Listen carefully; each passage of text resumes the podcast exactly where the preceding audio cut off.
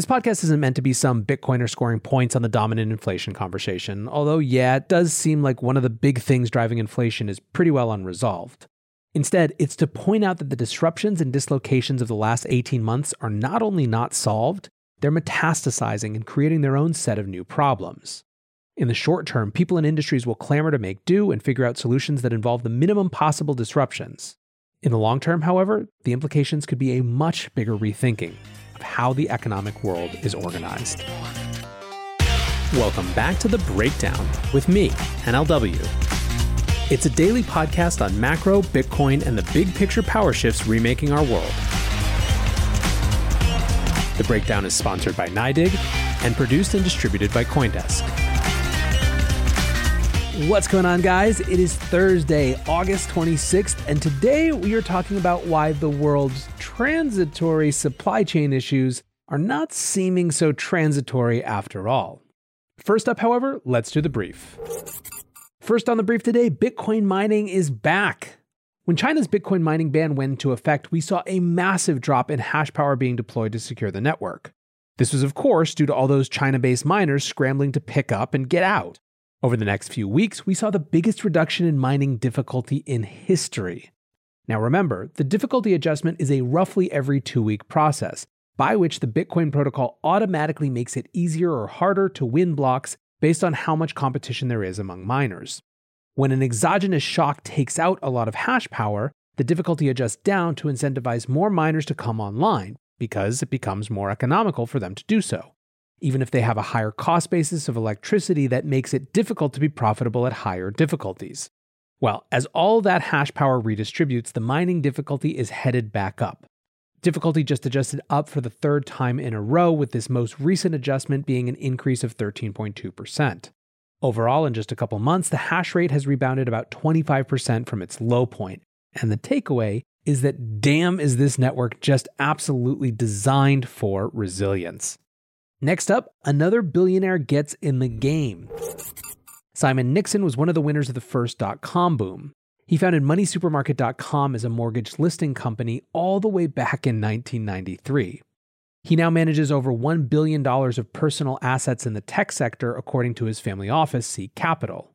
The managing director of that firm, Adam Proctor, who recently joined from Citigroup's private bank, is now planning on increasing their quote allocation to crypto as we feel it is an important area for the future. The firm is also looking to hire an analyst focused on the sector. Third and finally on this brief today, can a DJ shift power in music? DeFi and NFT early adopter, not to mention DJ Justin Blau, has just announced a $16 million raise for his new company, Royal. It's a music tokenization platform that uses crypto tokens to apportion out song royalty rights. The basic idea is to make a market out of the key asset of a musician, the song. Theoretically, if enough people wanted to buy a portion of the future value of a song or record, this could totally transform the power that labels have to extract value and concessions from artists. There's a ton more to get into here, but I want to do that at a later date when I can give it proper context. So for now, congrats to Justin and excited to see people taking on power in the music industry. But with that, let's shift to our main discussion. One of the subtle but important legacies of the COVID 19 pandemic will be the way that it awakened so many people to the challenges of supply chains in the global economy. Supply chains are something that most view, if they view them at all, as some abstract, wonky, deep economics thing. Most Western consumers are now simply used to everything working the way that it's worked for decades. But of course, the way the world works in general and the way that supply chains work in specific is in fact the product of innumerable but specific decisions over the preceding years that got it there. Before we talk about what's happening in supply chains today, let's talk about how we got here. There's a classic business story about the formation of our modern economy. In the 1950s, Eiji Toyota, the CEO of Toyota, visited American car manufacturers and found them incredibly wasteful, despite that being a peak of American car manufacturing might. In his idea, all that waste would be cut out, and they would build a new model of lean manufacturing or just in time manufacturing that would propel companies like theirs into prominence. As with all origin stories, the true origins are a lot less about a single moment of epiphany and a lot more about constraints breeding creativity that comes to life through trial and error over time. Toyota was already experimenting with lean manufacturing methods in the 1930s, but it was the post World War II years that really created context and need for it. There was a lack of cash, making it difficult to sustain the capital expenditures necessary for having supplies just sitting around that weren't being used. What's more, this is Japan, so space and in particular factory space for keeping unused long term inventory was more difficult. Speaking of geographic constraints, Japan as an island nation had comparatively few natural resources. The result was a new process. Here's how G. Plenert put it in his article Reinventing Lean, introducing lean management into the supply chain. They built smaller factories in which the only materials housed in the factory were those on which work was currently being done. In this way, inventory levels were kept low, investment in in process inventories was at a minimum, and the investment in purchased natural resources was quickly turned around so that additional materials were purchased. Thus was born just in time manufacturing. Over the next few decades, the method evolved, and more and more people from outside Japan got interested. Still, it was really in the 1980s when the global business scene really started to take notice. Case studies, articles, magazine features, conferences got the manufacturing world thinking more and more about just in time and the Toyota production system. It also came to be referred to as lean manufacturing, which just sounds good from a branding perspective, and the 1990s brought more books on the topic and more companies moving in that direction. But the 1990s also brought something else the end of the Cold War. The world all of a sudden found itself organized around the economic system of a single global superpower. And what does that have to do with just in time manufacturing? Well, just in time manufacturing inherently involves a supply chain that can accommodate the process. All those components that you're not storing on site have to be available just in time from someone else. The shipping and transportation that gets them to you has to be available just in time for you to use them to keep your processes humming. In the wake of the Cold War, America's unipolar military might was able to guarantee the backing of supply chains everywhere. The impact of that was that, as someone like Peter Zeihan would put it, geography ceased to matter all the shipping lines, all the transportation lines from anywhere to anywhere were open and guaranteed and backed by American military might. In that context, the only thing that mattered was specialization and efficiency. In this new paradigm, new players were brought into the global economic fold. Most notably, of course, is China, who more than any other country was beneficiary and enabler of this recent phase of globalization.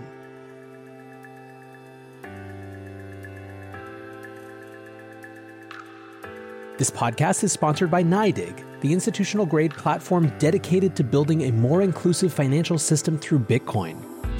To find out more about NYDIG and their mission to bring Bitcoin to all, go to NYDIG.com slash NLW. That's N-Y-D-I-G forward slash NLW.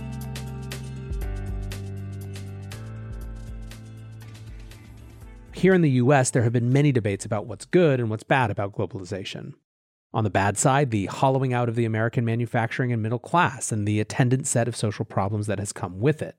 On the good side, the reduced costs associated with the things that we buy, the significant increases in what's available to us and how fast it gets to us. In other words, a lot of consumption based things. But few people tended to think about the bad side of globalization in terms of the inherent trade offs of just in time supply chains. That trade off at core was trading resilience for efficiency. When you're based on a system of just in time supply chains, if one thing gets disrupted, it can disrupt the rest of the entire system. What's more, there's also a political risk. The world had been sufficiently organized around America for long enough that the idea of an entire big chunk of the global supply chain going offline because of a geopolitical reason seemed largely impossible. But what if it wasn't a geopolitical reason? What if instead it was, say, a virus Last year, the first domino to fall in the virus was, of course, China, and that meant almost immediately significant disruptions to trade and manufacturing. By the time the virus got to the US, we were seeing supply chains, though, in a whole different light. Remember those harrowing pictures of frontline medical staff using hockey masks and the like as protective equipment? That reality was caused by the fact that basically no personal protective equipment for medical professionals is made in America any longer. Supply chain issues then all of a sudden weren't just an economic consideration, but also a health consideration, a public policy consideration, and even a national security consideration. This set the stage for the elections last year, where one of the few things Biden and Trump could get together on was that China sucked and we needed to be less reliant on them. Fast forward to this year. So much of the macro conversation has been focused on creeping inflation and what's going into it.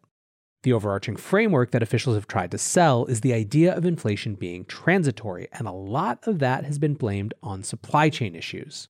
Here's how one op ed in Forbes put it in June Quote, Months of laid off workers, idle factories, and order cancellations affected the production of many inputs, such as computer chips used everywhere from appliances to cars, which, in the face of resurgent demand, is causing widespread problems. Bottlenecks in industries that were ill prepared to increase capacity quickly, like packaging materials, are laid bare. Another piece from Bloomberg earlier this year As prices rise across supply chains, will inflation come for you too?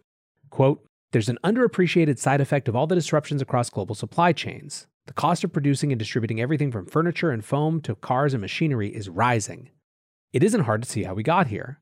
Manufacturers cut back as the start of the global pandemic led to forecasts of a massive economic slump. But the reverse happened. Consumers continued spending, demand stayed put, or even got stronger for some things. Countries everywhere embarked on fiscal stimulus. That was good news, but producers weren't prepared and the demand supply equation was thrown into imbalance. All we hear about now are shortages. Logistical problems have contributed to the scarcity of goods. The shipping industry didn't have enough containers, which resulted in transport rates and costs going through the roof. The supply chain issues are now so severe that delays in delivery times are at their highest in decades in many places. One delay leads to another, and those delays perpetuate production issues. Prices and delivery times keep inching up. So you get the picture, it's a pretty clear one. Still, they assured us that this, just like inflation, was transitory. Except now it increasingly seems that may not be the case. Bloomberg published another piece yesterday titled The World Economy's Supply Chain Problem Keeps Getting Worse. A supply chain crunch that was meant to be temporary now looks like it will last well into next year as the surging Delta variant upends factory production in Asia and disrupts shipping, posing more shocks to the world economy. So, what's going on? Well, the simple truth of the matter is that it's every part of the supply chain that's affected, Components, for one, are more expensive. Like we talked about a second ago, there have been chip shortages for well over a year now. In the Wall Street Journal this morning, a piece about Taiwan Semiconductor Manufacturing, TSMC, the world's largest chip maker, is raising prices on its most advanced chips by 10% and on less advanced chips by 20%. People who use these components include small companies you might have heard of, like Apple.